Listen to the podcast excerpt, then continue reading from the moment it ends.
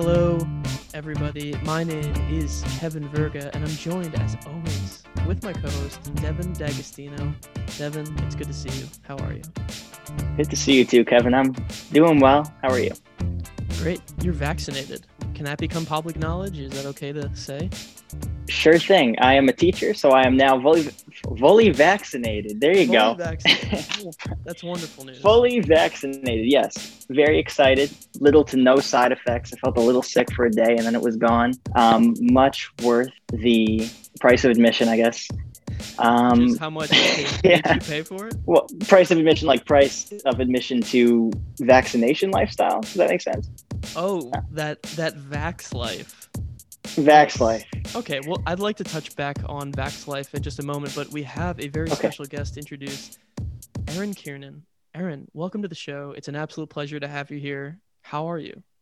It's a pleasure to be here, Kevin and Devin. I'm doing well.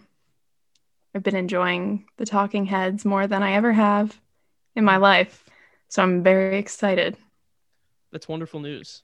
And awesome. That means that in just a few seconds, myself, Devin, and Erin are all going to stop making sense. And what that means is every episode, we choose a new Talking Head song to analyze and ponder, and we let our minds wander to uncharted realms of science and comedy and music, where we answer such burning questions as, who took the money? Who took the money away? Where? Where is my common sense? Why stay in college? Why go to night school? And most importantly, where is that large automobile? All this and more coming up on this episode of Devin and Kevin and Erin Stop Making Sense. This week's episode, Take Me to the River.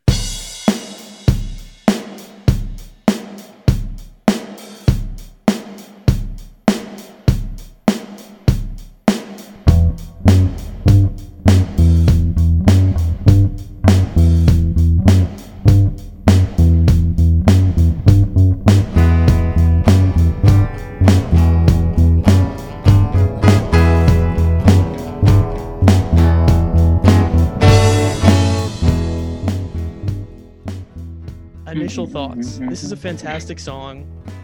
Erin, you chose this song. So mm-hmm. I'd like, if you feel comfortable, to start with you. Maybe your background on Talking Heads, what you feel about the song, why you chose the song, anything that comes to mind. Okay. My background on the Talking Heads up until a few months ago was virtually non-existent. I was in a play once, and Sugar on My Tongue was the the background music during one of the transitions between scenes. So I was aware of that song. I mean, I've heard Talking Head songs, yes. I'm not, you know, a recluse. And but recently, um, I've come to know them a bit more, and you sent me that playlist, so I got to know them a bit more through that. Why I chose this song, I looked at the lyrics of a lot of the songs on the list that you gave. And like the English major I am, I thought that this had a lot of um, potential to be analyzed like you might analyze a poem or something like that. So yeah, I think I picked it because of the lyrics. I don't necessarily think that it was the one that I found the most jammable. It was yeah. more lyrics for me. I, I don't know why, but I wasn't expecting the lyrical qualities of the song to be the driving force, but that means I just have something to learn and a, something more to appreciate with the song. So that's really fantastic.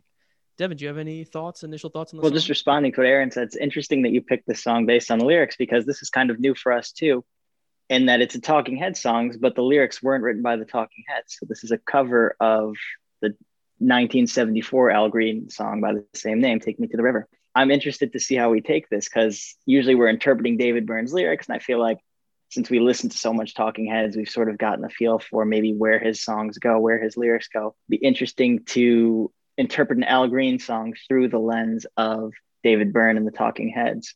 Um, and yes. I'm really glad you cho- chose it. Me too. Erin, did you know the Talking Heads version or the Al Green version first? Which came first? Definitely the Al Green one. And I didn't know it for that much longer than the Talking Heads version. Um, the reason I knew the Al Green version first was because I've recently gotten very into The Sopranos, And I don't know what season it is, but it plays a very big role in one of the episodes of The Sopranos, which maybe we could get into later. Sure. But yeah, then I was listening to the playlist you curated. And then as I was listening to this song, made the connection between this and that Sopranos episode. And I didn't, I didn't realize it till like halfway through the song. And then I was like, oh, this is the one I must. Oh, halfway through the song. Yeah. Interesting. I'd like to put that statement on, on on the shelf and then maybe take it back down and unpack it a little bit when we get halfway through the song, which is a part of the song that I really like. Okay. So, Devin, any any maybe place to start diving into the song itself? Yeah, so I actually found a quote from David Byrne on the song and thought maybe we would start with this. So David Byrne says this: there were at least four cover versions of the song out at all the same time, and us. More money for Mister Green's full gospel tabernacle church, I suppose. A song that combines teenage lust with baptism. Not equates, you understand, but throws them in the same stew at least. A potent blend.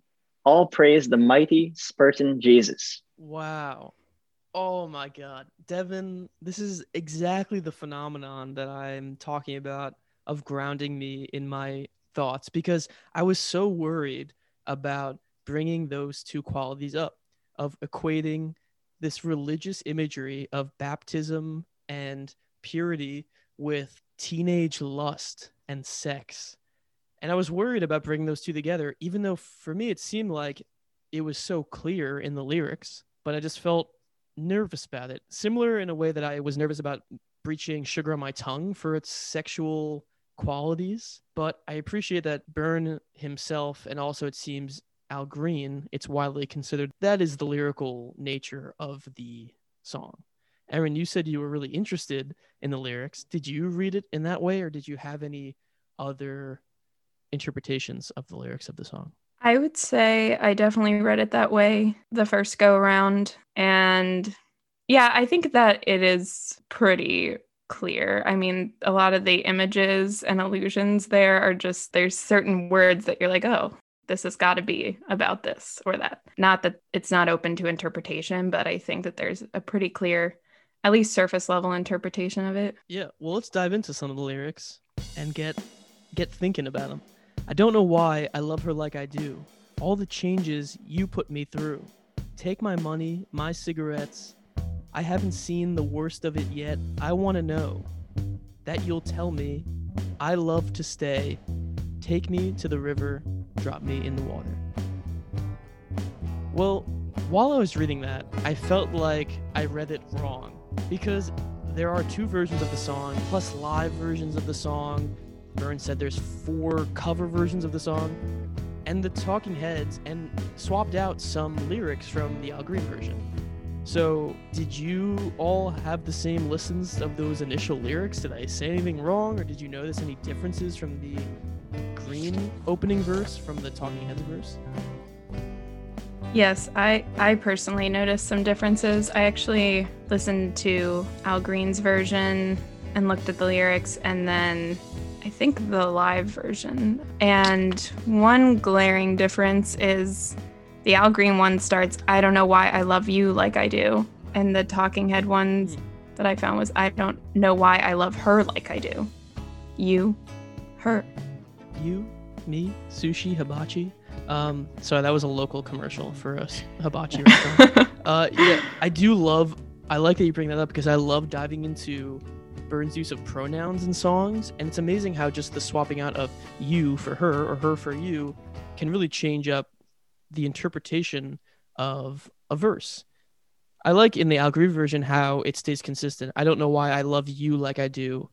After all these changes you put me through, you stole my money and my cigarettes. And then another change, and I haven't seen hide or hair of you yet, which seems right off the bat much more sexually forward than the Heads verse of, and I haven't seen the worst of it yet. Hide or hair? What? I, I don't know. Hide is like skin, right? And hair? It seems like he's saying, you put me through all this work, you changed me, you took my money, you took my cigarettes, and I haven't gotten to see any of your body from all this work I did.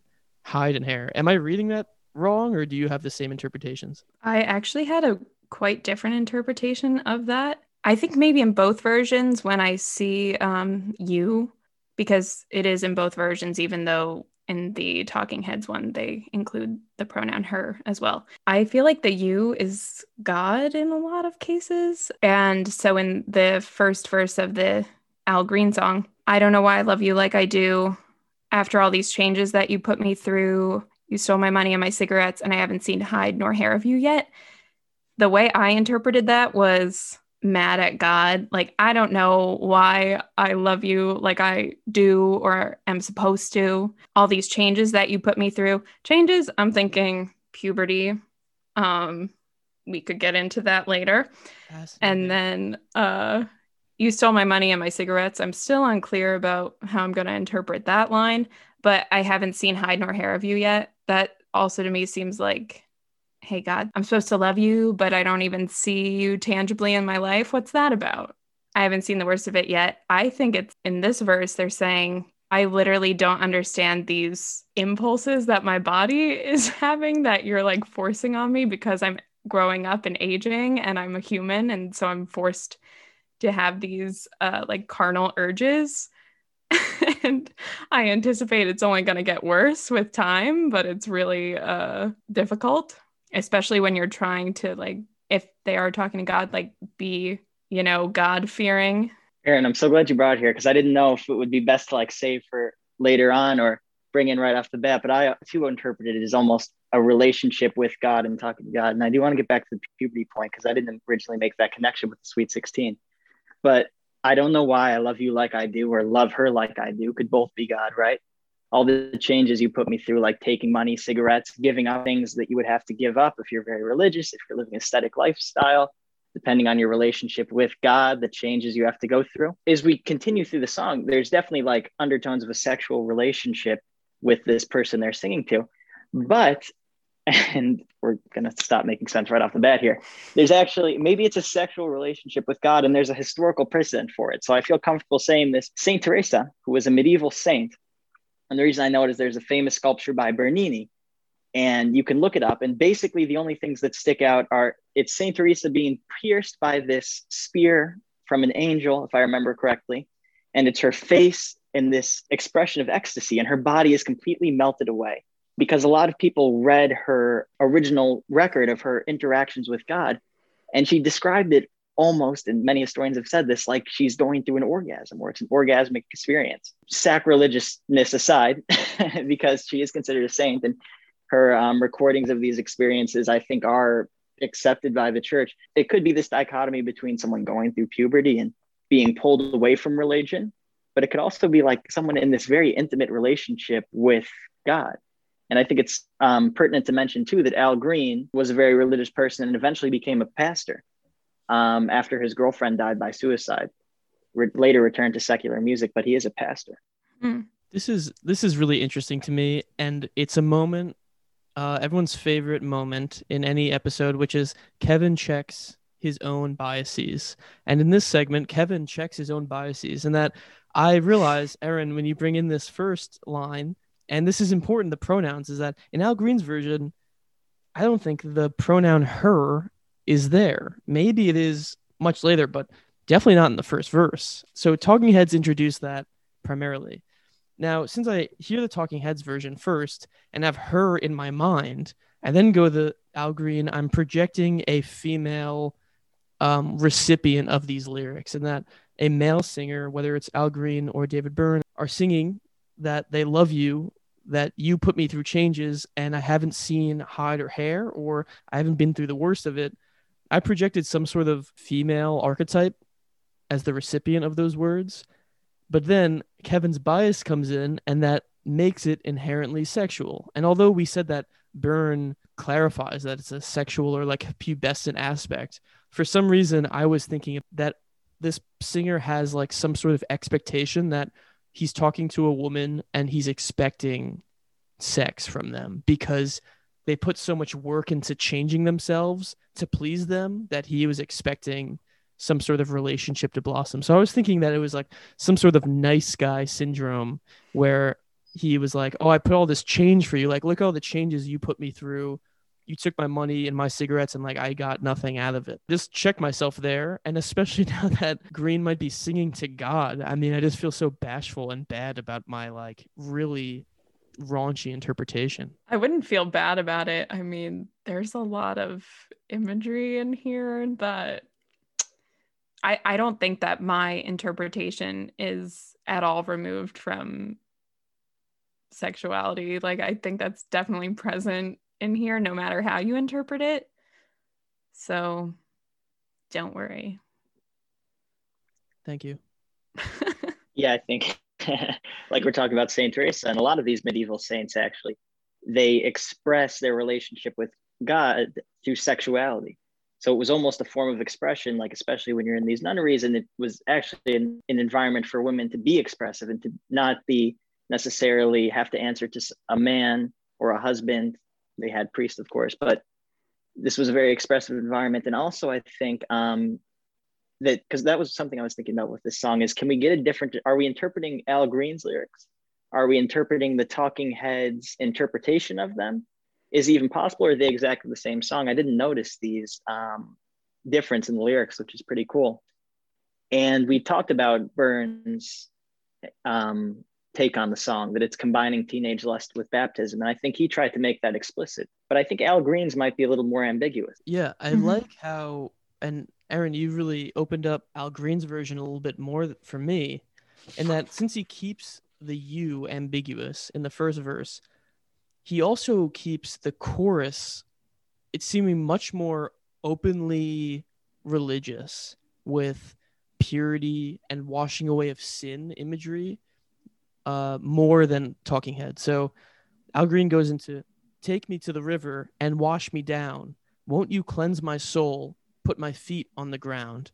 Which I think of baptism, washing away original sin, John the Baptist dunking Jesus in the river, and then how all Catholics need to be baptized to join the church. While on the Talking Heads version, take me to the river, dip me in the water, washing me down, washing me down. No mention of a soul, no mention of cleansing, which keeps the Al Green version a little bit more pure, a little more purely religious for the time being, and Talking Heads a little more raunchy, a little more sexually innuendo-filled.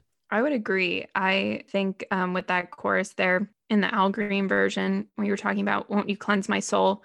To me, it really hammers home the interpretation that I originally had, which is I have these urges and it's really hard to, um, to follow them and feel okay in my religion. But then again, it's really hard not to follow them because I am a faulty human. The Talking Heads chorus, I almost got this idea that the Talking Heads version, the chorus is like begging to be cooled down.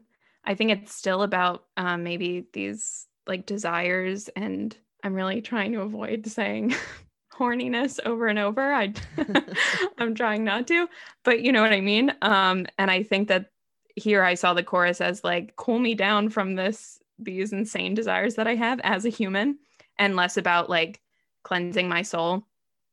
And it reminded me of this um old, I think it's a, I'm pretty sure it's a satirical article, and I don't think I knew this when I originally read it back when I was maybe in middle school or something. Um, but it's about this couple who gets married, and then despite the fact that they've been married for over a year, they're trying really hard to remain abstinent as they did prior to their marriage because they're Christian. Again, I think it's satirical. Anyway, I found the article again, and a quote from the article, uh, it's talking about what the couple does when they start to get those, you know, sexual urges, what they do to continue to remain abstinent a year and a half or whatever into their marriage. And the quote is, Darla breaks away to spray cool misted water on her face. John eats a whole raw potato to take himself out of the mood. One, that's really funny. Again, I think it's satirical. But two, we've got that water imagery here again. Cool me down. Help me mm-hmm. get rid of these human urges that I just can't combat on my own. Yeah, I've heard that in slang terms of like someone needing to take a cold shower to like think things over and get someone off their mind. It really does. It literally constricts the blood flow and limits it to just the bi- vital organs of the heart and the brain. And there's just like scientifically, I think there's some backing there, but that's true. There is really nothing less sexy than a raw potato. A whole raw potato. A whole one. Yeah. Wow. Poor John. No, it's interesting because now I'm taking the Talking Heads. I mean, also contextualizing it on the album, it's more songs about buildings and food. So it's a very secular, mundane album. And what if this song, what if they take Take Me to the River, take Take Me to the River, I guess that makes sense, and Al Green, a very religious song, and convert it to something completely secular. And it is about someone struggling with these urges and going through puberty and maturing and relationships. But I'm looking back at the lyrics, and once we take out, just switching, taking out the you and the hide and hair and a little more of that ambiguity and grounding it in absolute things that we can see, it could be just interpreted purely in the sense of like secular or relationship, someone's love of someone else. Um, I wonder if that was deliberate on their part. And I wonder if it was meant to contrast with Al Green's song, which I think is imbued with a lot of religion. It's almost like they're taking out the ingredients. I feel like they could be taken as two separate songs. And then together they do comp- complement each other very well. It's interesting that you say that it maybe by taking out some of those words, they have made it secular.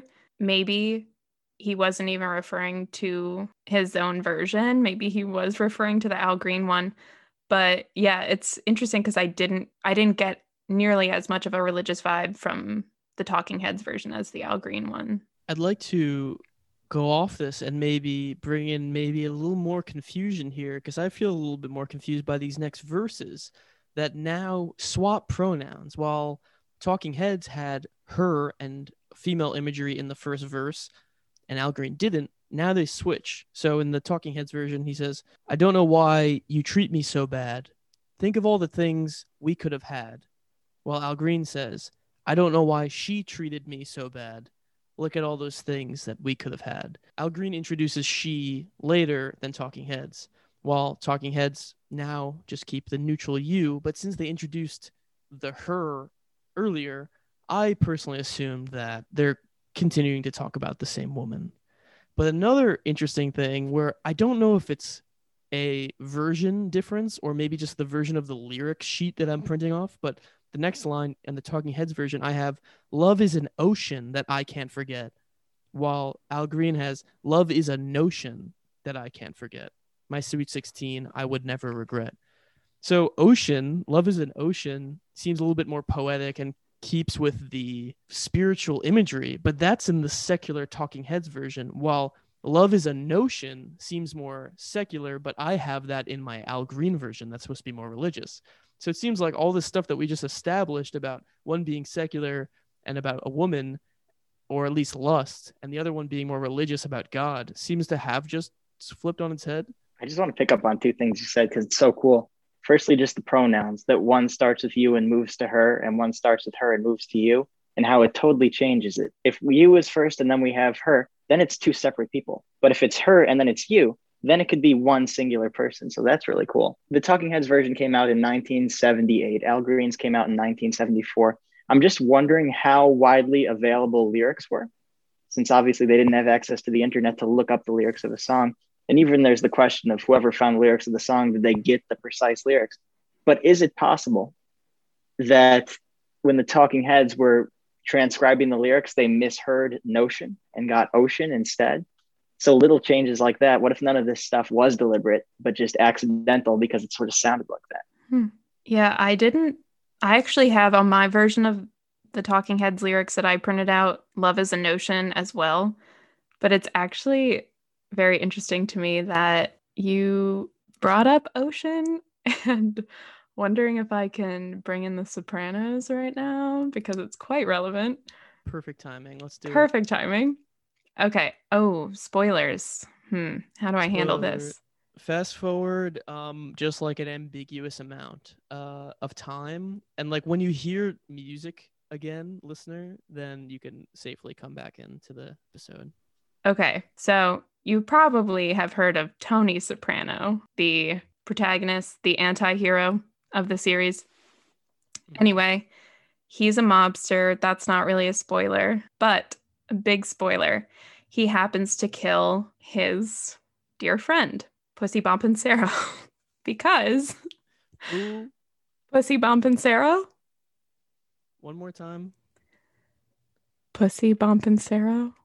Got it. It turns out Pussy is, oh God, how many times am I going to have to say this? Pussy is a rat. He rats out his friends who are, you know, criminals. He's wearing a wire. They find out. He's not that good at hiding it. I mean, he hides it for a while, but then they find out. They take him on this trip out into the ocean on Tony's boat. And he kind of knows what's up. He figures that they know that he was wearing a wire, and we can kind of all tell that this is the end for Pussy. So he dies. They're in the middle of the Atlantic Ocean. Um, not middle. That would be insanely far from New Jersey. They're just, you know, a bit of ways out into the Atlantic Ocean. They drop him overboard. Um, a few days, weeks, I'm not sure how much longer later, Tony has a dream about Pussy. He feels a lot of regret. He feels a lot of guilt because he killed one of his best friends. But of course he had to, because he was a rat, and that's, you know, that's mob code. Mm-hmm. So he has this dream. It's really great. With The Sopranos, you can peek into Tony's head often. Anyway, he has this dream, and Pussy is talking out of a dead fish head at a market. He's talking to Tony. Sometime after that, he goes to the Bada Bing, the strip club where he and his friends work, in the back. They're, they're not they're not on stage. They're uh, oh. they're conducting business in the back. The bartender, he sees this little fish head at Rite Aid that sings Take Me to the River. And then Tony sees it, and he has a flashback to his dream, flips out, goes out and starts beating the bartender over the head with it. So you can tell that he's like really, really affected by this. He just keeps being plagued by this fish. His daughter gives him the same exact fish for Christmas, and he has to pretend that he's okay with receiving this fish, but we know that he's not okay with receiving this fish because it reminds him of Pussy Bonpensiero, who he dropped in the ocean. So there's a lot of things I'm thinking about here. I'm thinking about the different kinds of water and what different kinds of water symbolize. First of all, Pussy's dropped into the ocean, not a river. Instead of water being about cleansing and rebirth here, I think it's more about death and guilt. It's also a like really good example of Tony's anti-heroism, because he's seen as morally gray here. Like, yes, he kills someone, but he's struggling with it. And I think it's doubly symbolic. It reminds me of Pussy's body in the ocean and the dream of him as a fish, and it symbolizes Tony's own need to repent and be cleansed, and the fact that he's consumed by this guilt. Well, let me start by saying this. A running theme of this show is that I'll bring up something that I've never seen before and try to explain it. So the fact that you've actually seen it and have a firsthand account is excellent. This is, you're already at a good start. So that was perfect.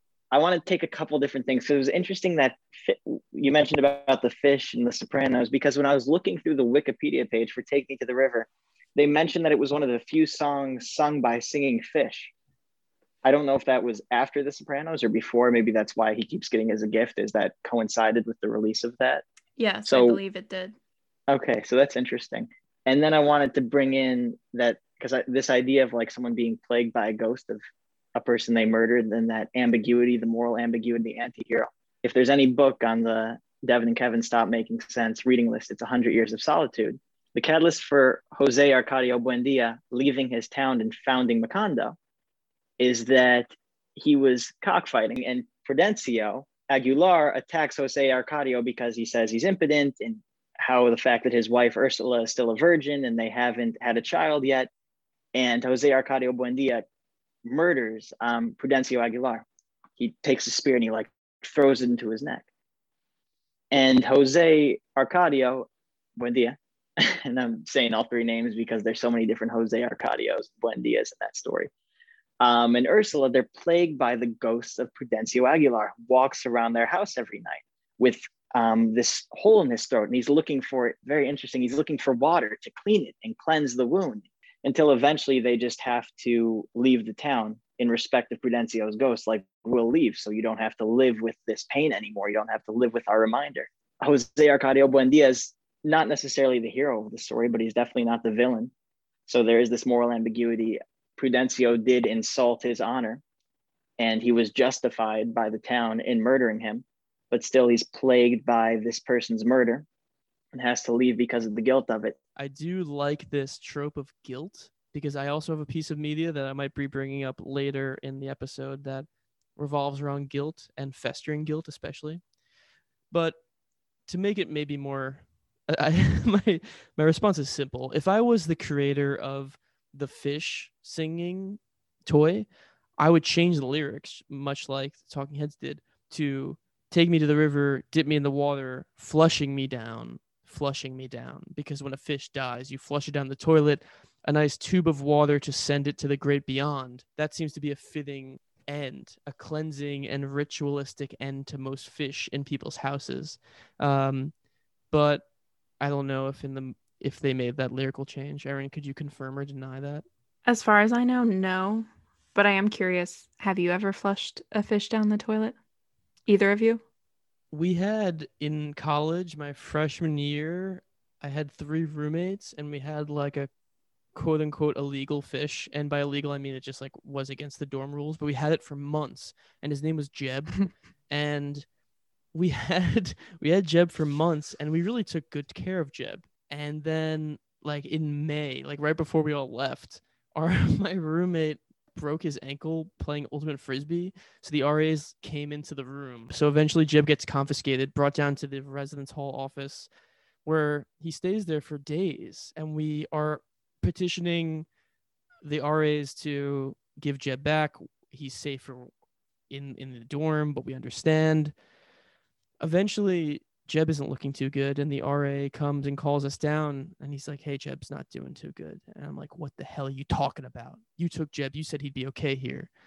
And he's like, I think he has to go. He pretty much did fish hospice. Like, he went back to our dorm, and Jeb was on the verge of death, and we fed him calf lettuce, which was his favorite meal uh, that we put in his bowl. And he wasn't eating. He was just kind of twitching around. And we like, the only being that I watched be alive and then stop being alive in my life is Jeb. Like, I saw Jeb die and like was alive and then was no longer alive. So like all the people in my life, grandparents, like other household pets that I've had, celebrities, everything that of death around me, I've never watched make that transition except for Jeb. And it was a little startling. Now, at this point in the story, I'm not sure why we brought this up. Oh, you ask, have I ever flushed a fish? So yes, kind of in protest, but also in the respect that I think Jeb deserved, was that we scheduled a funeral for Jeb like the next day in the residence hall. So we had like maybe fifteen close friends show up to like the communal bathroom, and our friend read a Bible verse that he thought was fitting. And then we like sung a hymn, and then we flushed Jeb down the toilet, and we kind of got in trouble from the R As because they thought it was inappropriate. It was this fine line between truly respectful and truly disrespectful to the establishment that I think killed Jeb. The R A industrial complex killed Jeb, and I will stand by that. And I think we gave him the the moving on ceremony that he deserves. Okay, so it ended with the flushing. And it ended with a flush. But I'd like to think that it didn't end with the flush. In reality, it just it really just began. Life after death begins with the flush. Whoa. You gave us a lot. And I wanted to start by saying that this episode is dedicated dedicated to the loving memory of Jeb, Jeb the fish. Mm-hmm. Um, if you're out there, this is for you. Also say on the topic of fish, I know as a child, I definitely had fish, and then I definitely didn't. And where they went, I can only assume was down the toilet, because I don't know how else we would have disposed of fish bodies. Um, also, just another reflection, I just made the connection while Kevin was telling the story about the fact that the fish is singing "Take Me to the River" because it wants to be put back in the water. So I'm sorry if I was ten minutes behind, but if anyone in the audience was confused about it, it now makes sense to me. It wants to be terrifying. Back in the river. It kind of, it's kind of terrifying. It's no wonder it's triggering to Tony Soprano. Like, it really is a fish pinned on a wall saying, please take me back to the river where I could be released. Kind of like the character asking for some sort of respite from this middle limbo state of life and death. Kevin said something about this fine line between religion and sacrilege, right? Having a funeral for a fish and singing hymns and taking lines from the Bible. And I think it's very relevant to this song because, again, we have this fine line between religious devotion and sort of, what does David Byrne say, teenage lust, right? So this dichotomy between teenage lust and baptism. And is it sacrilegious to talk about religion in this way? Is it sacrilegious to combine these two things? Just like, it, is it sacrilegious to have a funeral for a fish? The very tightrope balance of walking between praise and sacrilege. Fascinating. Okay, I, I need some time to think. I think we all do. So this has been a great start so far. Let's take a short break and we'll be back with more Stop Making Sense in just a moment.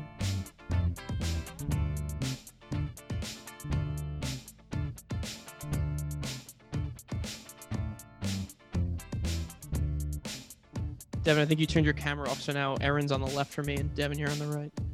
Oh, you don't, you're not in it?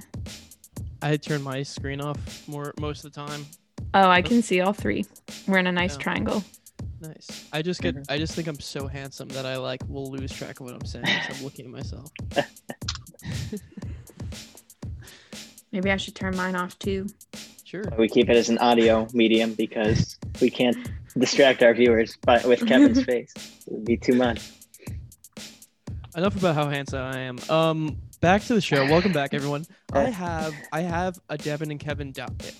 I have a Devin and Kevin and Erin die. But instead of rolling for it, I'd like to set the scene. Do you all agree to those terms and conditions? I agree. Yes. Good. Good. Good. Good. Okay, so here's the scene. Guess now I'll put can... this die away. Whatever. Got it out for nothing. Throws out the window, hits someone, they die. I have a um, D twenty. Oh. We oh, have wow. to use. Can you just roll that just to give the illusion like I just rolled for it? Sure. If we get a run, if we get a one, then we don't do the rest of the episode. It ends right here. But we have. If we to get a twenty, we don't ever end the episode. We'll do a part two. So if we get a twenty, we'll do a part two. If we do a one, we end this episode and we just like can't go any further. Okay. All right. Everything else we do the, the rest of the episode. Not weighing on this. Yeah. Lost the headphone. sixteen. Okay. All right. Good. For the best. All right. And so you got no sixteen. One wanted two of these, and no one wanted zero of them either. Yeah. So here's the scene I'd like to see. So, Erin, you just got a new, nice apartment. Uh, maybe in New York City. Where would you like to move in? Like, what's a nice location? Let's go with Greenwich Village. Fantastic. Okay, so you just got a nice Good choice. multi-bedroom apartment in Greenwich Village with like a nice living area. You're all moved in, but like all the stuff like just got new. All right, maybe some things are in boxes, but you got plants and everything set up pretty well.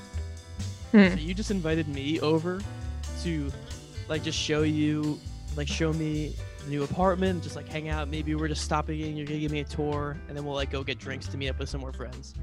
Devin, you're okay. The ghost that has had no reprieve and haunts Erin's new apartment, um, and you can decide the dynamic that you two have. All right, and the scene begins now.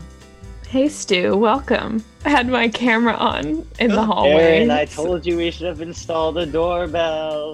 Hey, sorry, is this a bad time? Is someone here? No, no one's here. Don't worry. Just come in. I'll give you a tour and then we can go hit the town. Sure. Uh, shoes on or off? Shoes on. Come on, it's off. Who said that? um, that was just my stomach. Oh, okay. Hungry, me too. Do you really want to be one of those houses?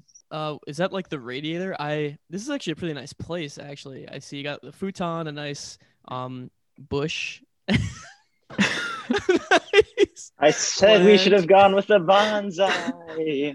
Excuse me, I'm sorry, Erin. Who the fuck is that? Like, do you have a roommate? I thought you were living here by yourself, or at least your roommates didn't move in yet. Who is that? okay, you're actually the first person I'm telling, but there is a, there's some kind of entity here and I'm waiting to get it checked out.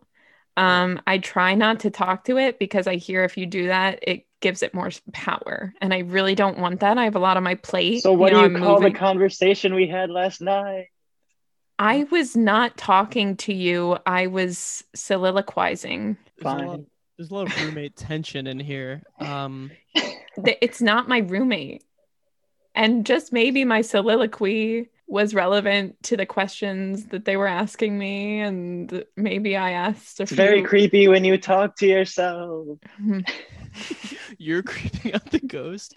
Listen, if you're creeping out the ghost who has obviously lived here longer than you have, I think maybe we should have roommate mediations. Ask him what he thinks about the new painting. What do you think of the new painting? I really like it. The ghost doesn't. He says it's weird and no one appreciates art that's that abstract. I only like impressionism. It's just a red square in the left-hand corner of a twelve foot by eighteen foot canvas. Which I told you is, it wasn't deep. This is a New York City apartment, so like there's not a lot of wall space, and you've chose to take up primarily like most of your apartment with like an abstract painting. Yeah, I well, have to well I didn't the... tell you how much I paid for it. Well, how much did you pay for it? Too much. Yeah, too much. I mean, we were gonna get new flooring, but I, I gotta cut in here. I'm sorry. Ghost, can you please come out of wherever you're hiding, please? I was behind the couch, the futon, because we can't afford a couch. Devin is obviously a normal person who's your boyfriend, and like you totally moved in together and not a ghost at all. Jerry, what the hell are you doing? I thought you guys broke up. What are you doing here? I wow. told Jerry if he was gonna ghost me, he'd have to act the part. Nice. Nice. Uh, guys, listen, we've been over this. We've known each other for a long time. We were all fine roommates, and then you guys started dating. I said maybe it's not the best idea. Then you guys moved out. You got your own place. You two break up. Erin finds her own place in Greenwich Village. Start a new chapter. Jerry, you're here pretending to be a ghost. So what's I just the deal? Want to point out before we go any further with this bit that we're getting into dangerous territory, because usually we end when one of us dies, but you just brought me back to life. Well, that's the question, is where is the end? We thought that the end would be death, but obviously based on the fish that we flush, life obviously happens after death. Can ghosts die? Can a relationship ever die if the other two people don't move on? If they're not moving on, what you've got to do is you've got to get a medium in there, and you've got to have them coax them into the great beyond. And honestly, Jennifer, that's why I'm here. I'm not here to get drinks. There's no friends. There's no plans. There's not, there's not even a bar called Triangle Heads. Please take a seat. I need to talk to you guys about this. Is it okay if we, we all sit on the futon? Because that's all we have. Yeah, Can I take all... the sheet off my head? Yes, please. We all sit in the futon. It's really small. I'm in the middle, but like I can't put my arms to my side, so I kind of have them to the front. And we're all facing... And we're all facing that red painting that I can't stand. I'm in. I, this is not. You let him take off his shoes. I said I wanted to be a shoe apartment. I said I wanted a couch. I said I wanted a. Why would you want a shoe that apartment? Had something on it. Guys, guys, because I want to be those people where we make people want... take off their shoes. This should be a fun, welcoming environment. Do you want dog waste on your floors? I thought flooring was important to you, and that's why you were so mad. I spent all that money on the painting. I don't care what we do to these floors. I wanted new floors. These floors are garbage. Fine. When we get the Look new floors, floor. Then we'll be shoes off. Guys, this is an absolute nightmare. The communication is non-existent. You're all bickering and arguing, but I think that Jerry and Jennifer, you guys can be a great couple. I think you have some ghosts here, but I think you also have some ghosts in here in your hearts. So I'm going to end this session the way I end every single one of my sessions. And I need you guys at the same time to say the thing that you've wanted to say to the other for so long, but have kept it in and festered like a ghost in an apartment. So on the count of three, I need you both to just say the thing that you've so wanted to say. Are you ready? One, two, three, and let it all out. Say it. I actually I like the painting. I don't love you. Fuck. I'm two totally different levels here. Um, well, actually, now that I know he likes the painting, that changes everything. I'm back in love, baby. Let's do it. Screw the floors. Shoes off, everybody. We're getting married. Okay, I'm gonna I'm gonna leave. See you later, guys. Wait, can you officiate? No. I go, I trip on the shoes I left by the door, fall down the stairs, I die, break my neck. I told you. And then you haunt the apartment, apartment forever. I like instantly formulated like a ghost. Fuck, now I'm stuck here with you guys. You start arguing again. Yeah, that's... can ghosts choose where they haunt? What do you think? Uh, I don't think so. No, right? Unfinished business? Otherwise, there'd be a bunch of ghosts in like Cancun and the Bahamas. Yeah. That was good, Kevin. Thank you for giving setting that pit stage for us. Yeah, I thought that was pretty good. Thank you, Kevin. You did good. Wow. So, um, a lot of questions got brought up there about relationships, the afterlife. And I do like how the Devin and Kevin and Erin die does give some characters maybe to jump off of and start tackling these ideas that we brought in before the break. So hit us, Kevin. So I'm going to stand up for this. That was Kevin hitting me. Ass. Just before we go further, I'd love to, I want to break down Devin saying that he wanted to have a shoe apartment where no one can take their shoes off. No, let me just clarify there. I like anyone can take their shoes off, but I don't want to be kind of the apartment where I sit when people come in and I'm like, you need to take your shoes off. Yeah. Then it's like a rural apartment. You don't want to be a fool. I actually in did reality, that. do I want? Now um, I'm just having flashbacks to having people over my apartment and making them all line up their shoes and hang up their coats next to each other on hangers in my closet. Got to think about how I conduct myself because apparently no one likes that. Don't get me wrong, I'm a no-shoe apartment. My bit self, I want to explore a new character, but now you take your shoes off, you put your coat on the rack. It's not an animal house, people. But, Kevin, you had something okay, to tell Jerry's us? Jerry's different from Devin. My bit self is different than my Bitmoji, which you send in a, in on an iPhone. My bit self is a new alter ego that you're able to explore different shoe variations in your own apartment, which I think is beautiful. Erin, you mentioned earlier about having a revelation about the song about halfway through, which is where you found your Sopranos um, comparison. And I think about halfway through the song is, for me, the most interesting part of the song, and it's the bridge, because I think this bridge has one of the best chord changes ever. It's just so kick-ass, where it goes from the chorus of push me in the river, dip me in the water, washing me down, washing me, hold me, squeeze me, love me, tease me, till I can't, till I can't, till I can't take it no more, take me to the river. I think that's just like the coolest part of a song that just breaks through the, the vamping groove that has been established in this song. That key change is just so emotional, and we feel like there's such emotion, whether it's like a religious, godly emotion or a sexual, lustful emotion that's like needs to get released. I think it gets released at this part of the song where the chord change happens. And I think it's so cool, and I love a good chord change that's really catchy that only happens once in a song, because I think it shows that the song is really strong and the artist knows when to use it, and you almost want to listen to the whole song again to get back to this one part. Another example is the bridge in Something by the Beatles that only comes around one time. I just love parts of songs that only come around once, and you gotta catch them and appreciate them when they happen. So any thoughts on those lyrics, of the chord change, of that feeling? What are we thinking? It's interesting because I saw basically this entire song as being spoken to God. And if that's the case, hug me, squeeze me, love me, tease me. That, that's an, an interesting request to a Um, higher power. And maybe that ties in with what Devin was talking about earlier with Saint Teresa, who had those like orgasmic connections with God during prayer or meditation or something like that. Yeah, I mean, that is such a cool part because it's like this build up, build up, hug me, squeeze me, love me, tease me till I can't, till I can't, till I can't take it no more. And then it just sort of releases. But yeah, I just thought it's a really cool part. And it goes with that sort of that lust, that tension, and that final release and that final just satisfaction at the end. I did notice that there's a, a slight change in the lyrics, at least from the lyric sheets I have. In that Talking Heads version, it's hug me, squeeze me, love me, tease me. While Al Green is hold me, love me, please me, tease me.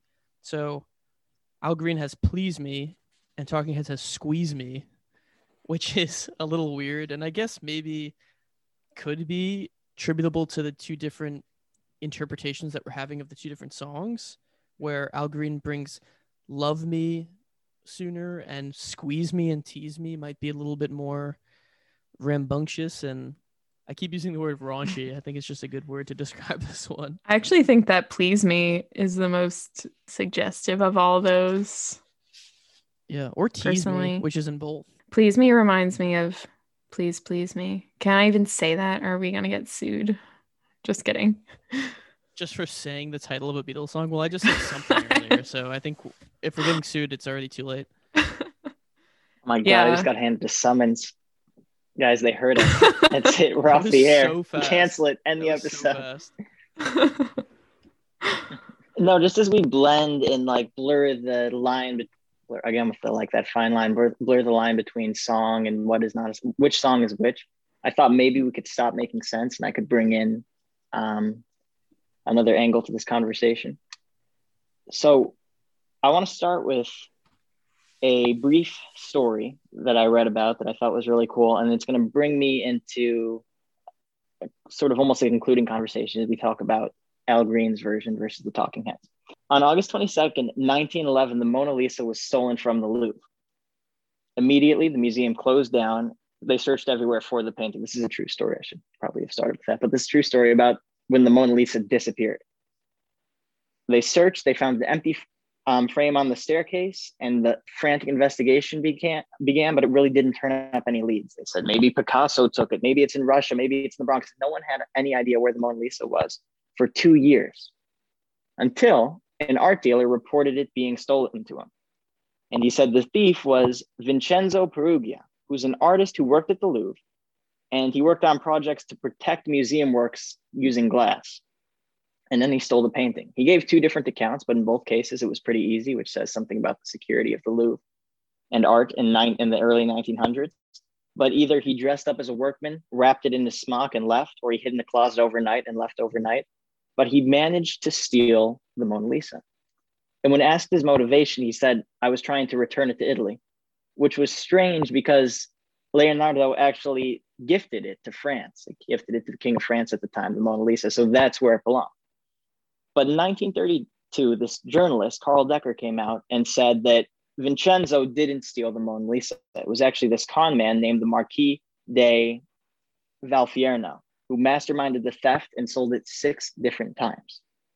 So he knew skilled foragers, and they made a bunch of fakes of the Mona Lisa and other pieces of art. And actually, to get people interested and get people to buy it, find buyers, they would forage artwork, hang it up in museums, and then show that they could steal it back. So people could be like, oh, this is legit operation. I'm actually going to get the Mona Lisa. And he pre-sold the Mona Lisa six times, and all six people received copies. But which was the real one?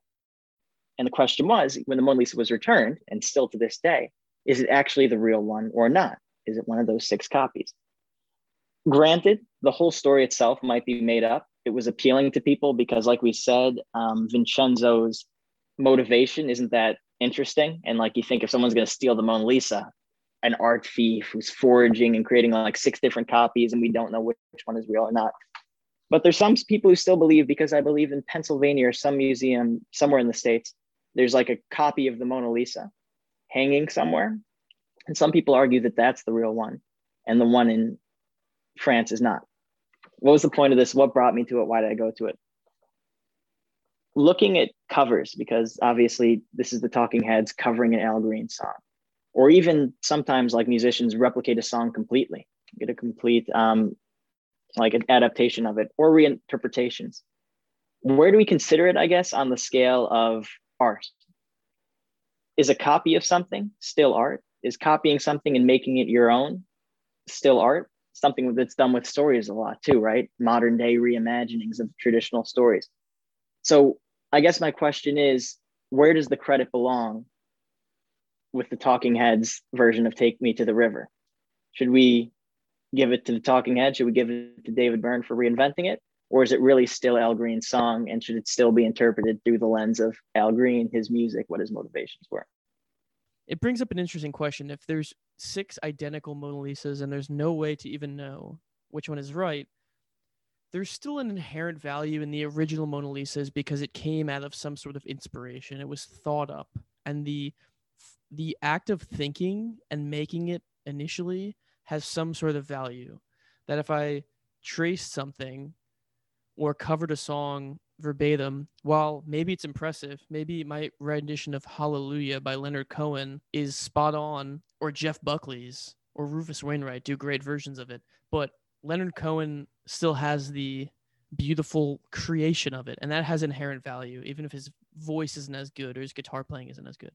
It really shows that the inception of an idea is the important aspect. And I just added myself because I just watched Inception last night, and that's I also wanted to work it into this conversation, so put that on a shelf. There is value in being the original, and I think there's value in being the copy, so long as you're not a true copy. I think that there needs to be some kind of uh, creativity on your part as well, and it brings me back to when I used to watch American Idol as a child.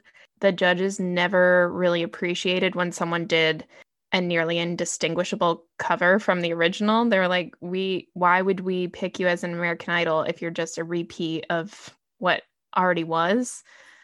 Which I can understand. What is the point of being an exact copy, especially these days when there's just so many talented people in every single field? I mean, it's so easy for some people these days to copy others because they're so talented. What we really probably should be placing more value on is originality. But there's also a fine line there um, between a cover then, and if we're talking about songs, and your own song. I think sometimes when people are doing covers of songs, they try too hard to distance themselves from the original, to show that they are in fact being creative and being original themselves.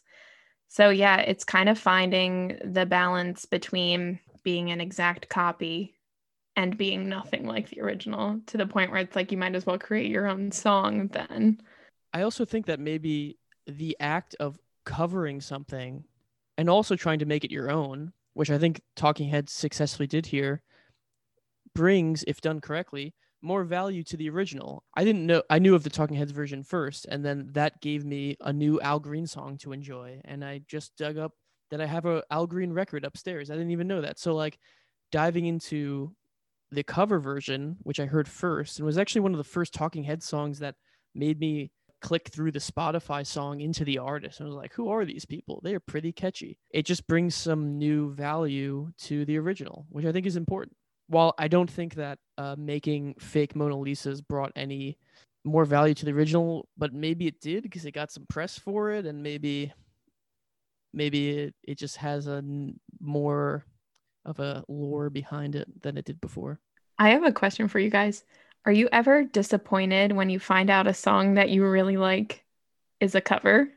Do you feel cheated? I feel like that's happened to me a lot, where I've I've thought that this artist that I really like was the genius totally behind this piece of work. And a lot of times they're not. I mean, I'm thinking of, I'm pretty sure Dazed and Confused is a cover. A Led Zeppelin is the one that I know, but I'm pretty sure that that's a cover. And then you f- you feel bad for not acknowledging the original artist. And then you're also like, well, darn, I thought that Led Zeppelin came up with that. That's a bit of disappointing. Yeah, well, I'll say this, because I think I did. I felt that disappointment too, because I always thought it was a Talking Heads song. I grew up with the Talking Heads, and this was one of the songs that I listened to with the Talking Heads, so I assumed it was. And then you find out that it's not. It's an Al Green song. It's also interesting too, Kevin, you said that this was one of your introductions to Talking Heads. This song, when it came out, was one of their most popular songs. I think it hit like twenty-six on the charts. Before that, people knew them for Psycho Killer, but not much else. So Take Me to the River was many people's introduction to Talking Heads, maybe the song that people are most familiar with. And then you consider it's not even their song. So do they deserve that credit? But with artwork, I think we can admire someone who's able to imitate, actually with music too, we're able to admire someone for their skill. But I think it's another question of creativity. And if, as long as the song is not an exact cover, if it tries to be something else, which I think we can argue based on our conversation today, the Talking Heads do with um, Take Me to the River, then we can consider it, we can value it for what it is, because it's not identical to Al Green's. Musically, we've even pointed out lyrically, and I think even the idea, the message behind it isn't identical. So if you're able to take a song and rework it, if you're able to express your creativity in some way, I think we can admire the Talking Heads for it, while still acknowledging Al Green for his influence and the song that he created. Yeah, like if if any of us just took three hours and painted the Mona Lisa spot on to the point where you could can fool even the people that work at the museum, that's impressive. You're an artist. You really have some talent for painting that you could do that spot on. Even though you painted the Mona Lisa doesn't mean you painted the Mona Lisa. There's a, obviously a difference and a, a value on the inception of an idea. And we're really revolving around two topics that I feel are maybe very big, but I'd like to try to squeeze them in towards the conclusion of this episode. And the first is, can we give Talking Heads credit for this song if it was an Al Green song? And this is a more cultural and maybe sensitive topic. Uh, and Led Zeppelin is in this too, especially Led Zeppelin. I think the most disappointed I was in terms of that question you asked, Erin, is with Led Zeppelin, because a lot of their songs are so spot on to Black soul and blues singers from the forties, fifties, sixties. Uh, like Howlin' Wolf has so many songs that Led Zeppelin just almost took verbatim the phrasing. Granted, Led Zeppelin put their own spin on it. I mean, no one else sounded like Led Zeppelin. They were an absolute force, but they owe so much to predominantly Black soul and blues musicians that came before them. And it's also odd because Led Zeppelin is known for their lawsuit that they got in with another like progressive rock band over St- Stairway to Heaven, but they don't really have any well-known lawsuits for all the blues songs that they've really ripped off and didn't credit as writing. So overall, this is a large question for whether it's Talking Heads, Led Zeppelin, or any rock band, in that white singers co-opting Black music, which is at the root of rock music, is blues and soul music, and that was pioneered by mostly American Black musicians. And here we come with Elvis versus Chuck Berry, or Al Green versus Talking Heads. I'm not saying they're pitted against each other, but oftentimes the white acts will get more attention because of inherent cultural and racial bias in the music industry and in the audienceship.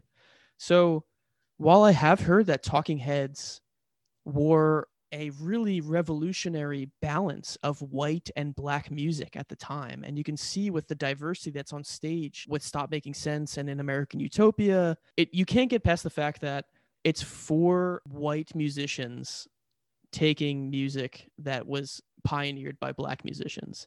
Uh, and that's just a a thing that I've had to come to terms with as a rock fan, and I'm trying to see it as an opportunity to find new, really great musicians like Al Green, who I was uh, able to dive into through discovering Talking Heads, or Howlin' Wolf that I was able to dive into through Led Zeppelin. So I think it's important to bring up that there is a sense of privilege and a standing on the shoulders of giants in terms of this song specifically. I'm glad you brought it in, because I think that that's something that needs to be acknowledged with the Talking Heads, because clearly they've had a lot of influence from Black musicians, Black artists, and I think there is controversy over that. And this is my take on it.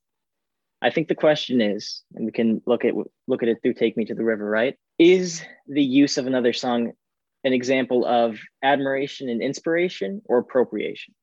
So are they doing it as a means of celebrating the original piece and building upon it?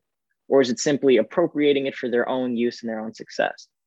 And then I'd argue that it's not for us to decide, right?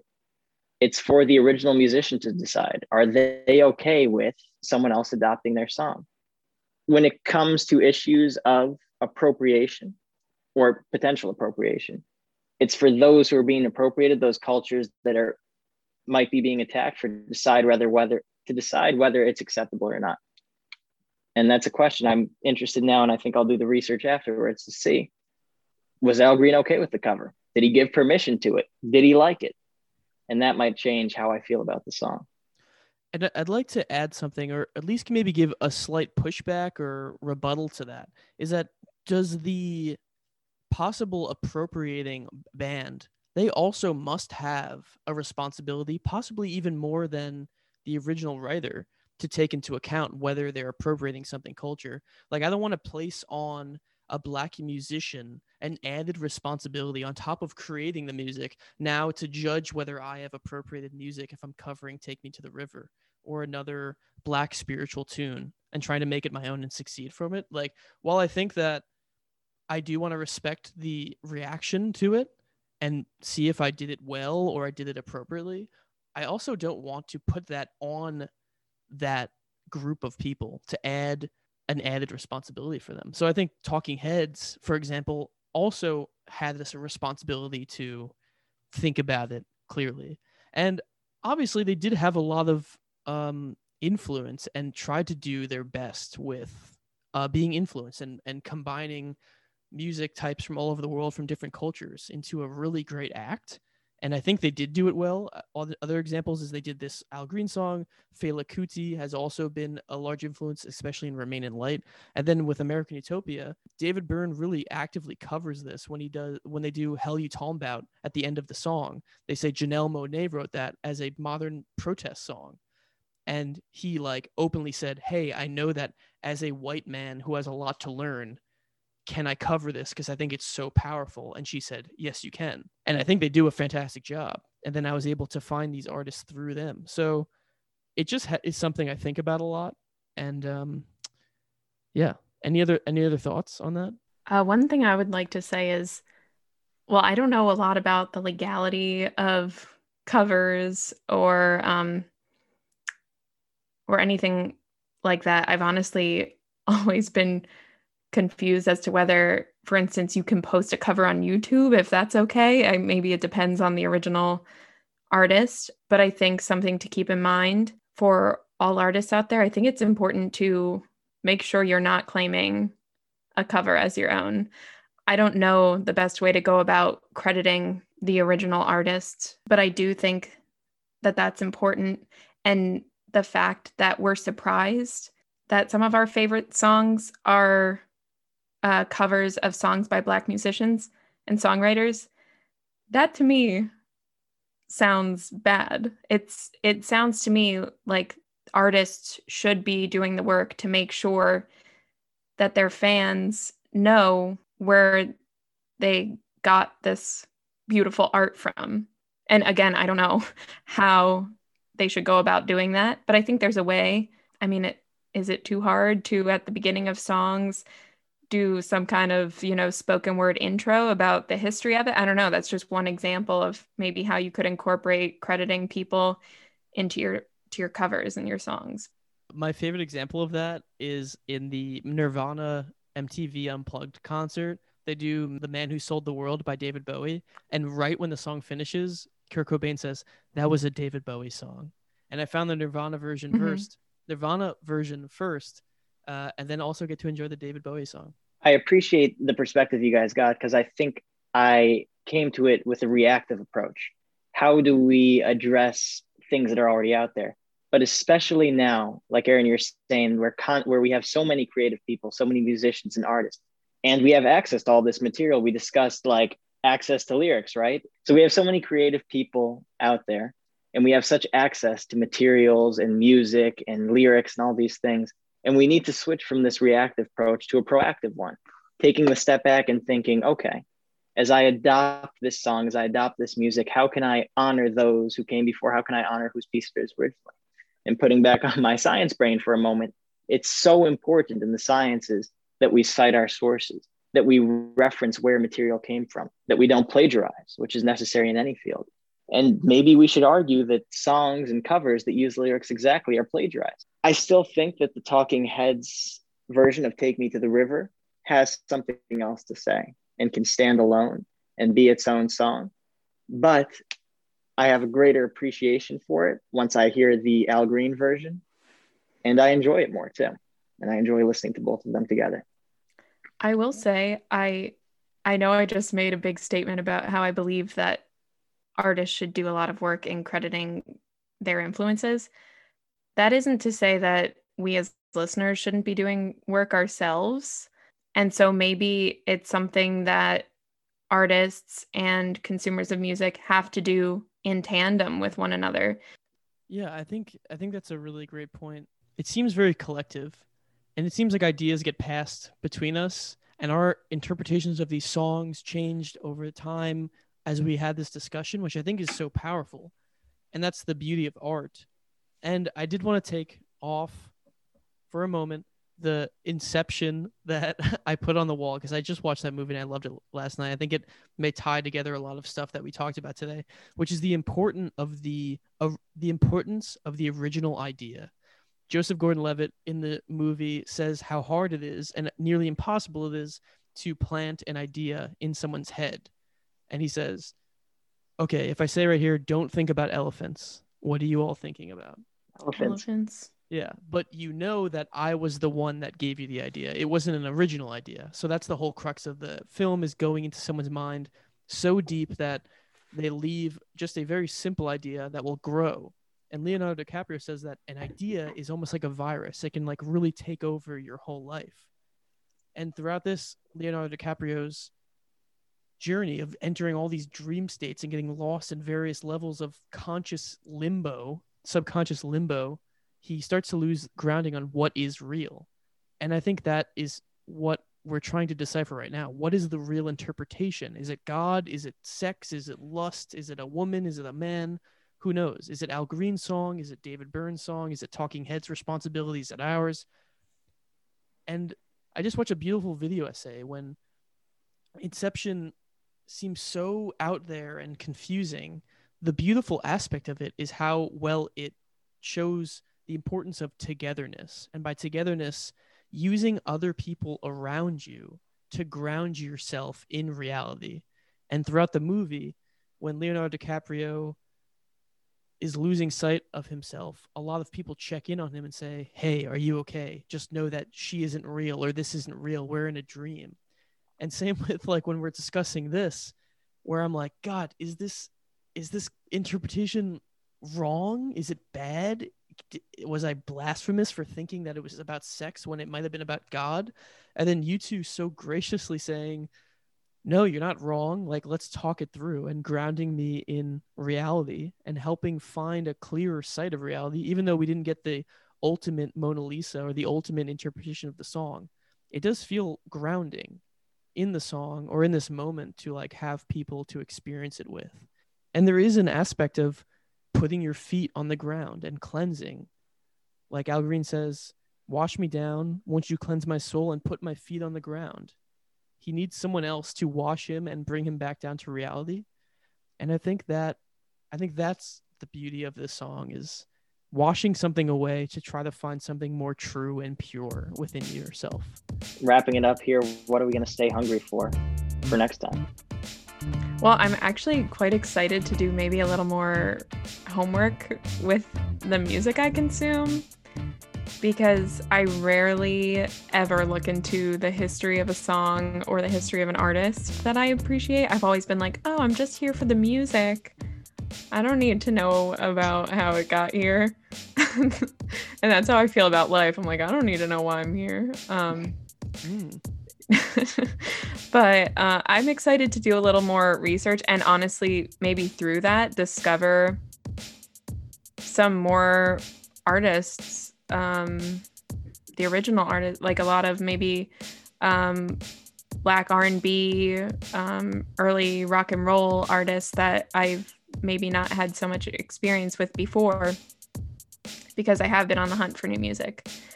So I'm I'm excited about that. That's a pretty uh, tangible thing to be excited about, I think, for the upcoming weeks, months, years of my life. I think it's great. That's excellent. I mean, likewise, I think I'm the same. I want to do the homework now. Really look back and see these songs and where did they come from? What was the inspiration? Because I think it really gives us a greater appreciation of it too.